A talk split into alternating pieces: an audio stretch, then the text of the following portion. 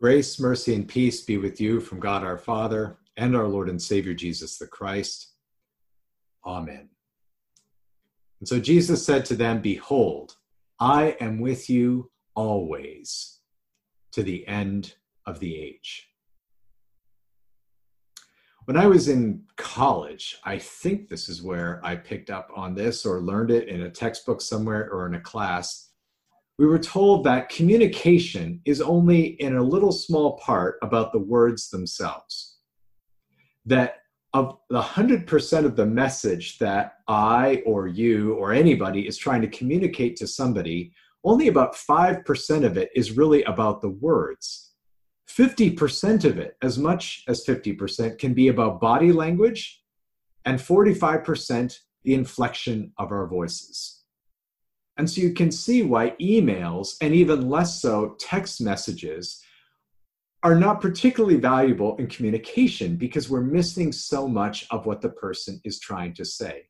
We have all received text messages or emails where we've left ourselves scratching our head, wondering, I wonder if that's what the person actually meant. Always makes me think of the old Irish joke about the cemetery epitaph that the wife left to her husband that said, here lies my husband Bob. May he rest in peace until we meet again. The same could be said of what Jesus says at the very end of Matthew's gospel. Now, you and I are Christians.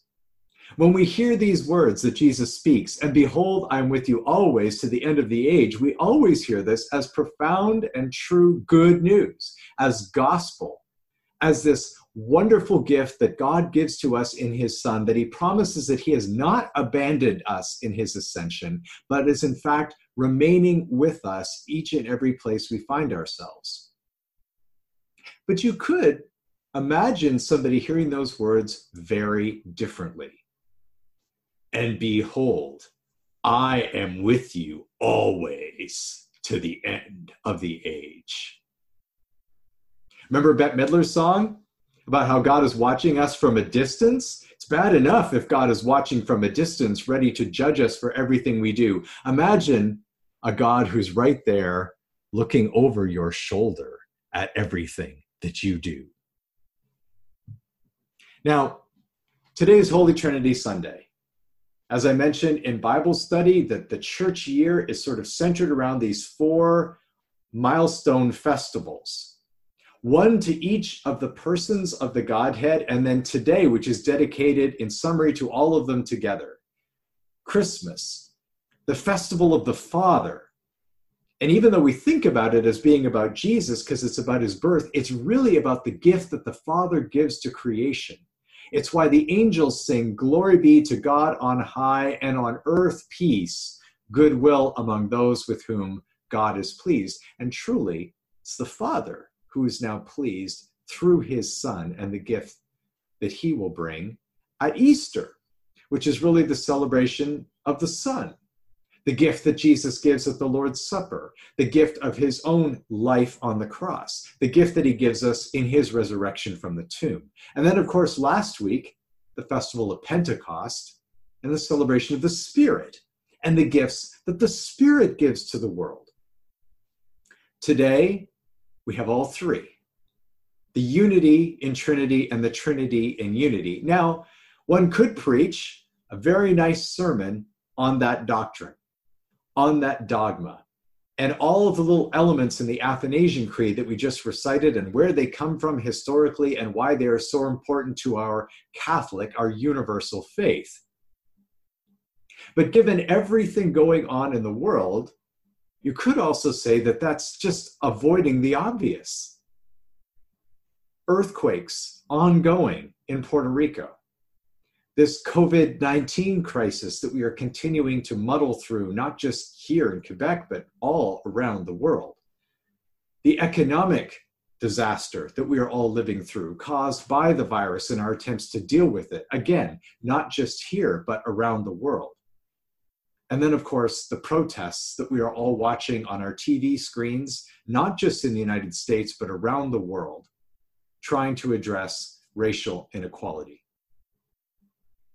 Someone online had a joke about February Because if you look at each of those disasters, it covers January, March, April, May, and June. Back in February, we had the murder hornets. We just kind of skipped over those because honestly, we cannot deal with yet one more crisis. And in fact, when I was putting my initial thoughts together for this sermon on Thursday, I thought, I wonder if I'm going to have to slip something in at the last minute, if something else is going to happen to us. So, faced with all of that, who wants to spend time digging into the doctrine of the Holy Trinity? How could this dogma of who God is in his nature possibly matter? Well, there's the challenge. The challenge that the Father calls on us through the Son and the power of the Spirit to take up, which is to address the very character of God and how it is profoundly important to everything that we are going through right now and to our witness to the world. When we talk about the Trinity, we often say it's a mystery difficult to understand. Who can fathom or put together this concept of three persons in one God? I guess I've never really felt like it was that profound a mystery in that sense. And maybe that's because I've studied physics. Once you start really diving into general relativity and all of its implications for the relationship between time and space, or quantum mechanics, and all of the different interpretations of what is actually happening at the subatomic level. And once you realize that the world is in fact full of paradox and mystery, the Trinity doesn't seem that out of the bounds of everything else. We are told that we have evolved from nothing. It's what our kids are taught in school that our genes are designed to give each and every one of us the best chance of survival and propagating themselves to a next generation. Well, if that's true, how is it that we would jump into a river to save a drowning dog? Or even someone else's baby, or someone else altogether? That's a profound mystery that nobody even wants to think about, if in fact you want to believe in evolution. Why would Puerto Rico this week, in the midst of all of the crises facing that island, decide that this was a good time to say that you only become a human being at your birth? And that prior to the birth, whatever is in the mother's womb is in fact something else, like a cat or a dog or a gerbil? And so it's okay to kill what's in the mother's womb, but only if you want it to be killed. And if you don't, then suddenly it's a child. This is a mystery to me and yet people accept it. Why would we allow men to marry men and women to marry women when it's an evolutionary dead end? You can't procreate that way. It's a mystery to me. And yet, people out there in the world that would say, Oh, you Christians, you believe such mysterious, paradoxical things, carry around in their mind mysterious, paradoxical things all day long without ever questioning them. And yet, nonetheless, people feel like somehow there's this great mystery to the idea that the Father and the Son and the Spirit could each be Lord, and yet there is only one Lord. I think the reason for why we find that hard to believe gets us very close to understanding the importance of the Trinity in our particular day and age, given everything happening in the world right now. Because, brothers and sisters in Christ, here's the reality we cannot imagine three people coming together in perfect agreement on anything. Where two or three humans are gathered and politics or religion is discussed, there is almost always division. We cannot conceive of three persons who are so perfectly united that their thoughts are one who exist in a love so perfect that they are each and every one of them always givers. Where the only thing that pushes the personhoods of the Trinity, the only thing that really gets their goat, is a taker. Someone who does not love and does not exist to serve. This, though, is God's revelation of himself as triune. that the Father and the Son and Spirit are three persons and yet united completely in one will, where each and every one of them are constantly giving to the other and collectively giving towards us, sustaining creation, giving us creation in the first place, providing redemption for that creation when it turns its back on them. God as triune is as different from us as human beings as we can imagine. That is what sin is all about. That even though we want to say that though we are many different people, we are one race, we are nonetheless takers from each other and not inclined to want to love and serve the way that the Father is inclined to serve and love the Son, or the Son love and serve his Father, and the Spirit give up of himself to live in sinful hearts like ours, to restore us and reconcile us to God.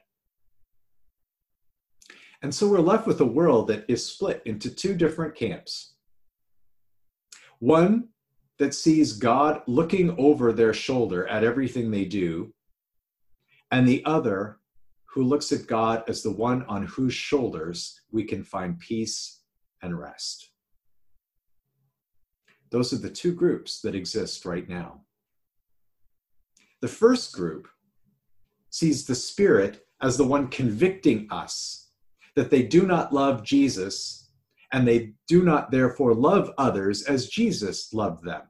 And so they do not know the Father as their Father, but only as a judge. But for us as Christians, the Spirit comforts us with the knowledge of Jesus' love and righteousness and sacrificial care for us and salvation from our sins. And so we are therefore able to pray, Our Father, who is in heaven, your kingdom come, and your will be done. From a theological and religious perspective, I have no doubt in my mind that the question for 2020 is going to be where, if anywhere, was God in all this? But the truth of the matter is that the Father's Son remained among us always in his word and in the promise of his sacraments, whether our baptisms from so long ago or even more recently for some of us in the promise to once again gather us around his table and give us his body and blood to eat and drink, in the promise of absolution. And the Spirit keeps bringing you and me and others, as he wills, to Jesus for life and reconciliation with the Father. Just as the parable in Luke's gospel said, God throws the manure of earthquakes and riots and viruses and unemployment all around the roots of our trees, but only in order to call us to the fruit of repentance, so that we would no longer see God as this threatening judge looking over our shoulder, but as the Spirit who lives within us to draw us to the Son who has died for us and reconcile us to the Father in whom we live and move and have our being so that we would hear the last words of Jesus to his disciples not as, Behold, I am with you always, but behold, I am with you always, even to the end of the age. In the name of Jesus Christ. Amen.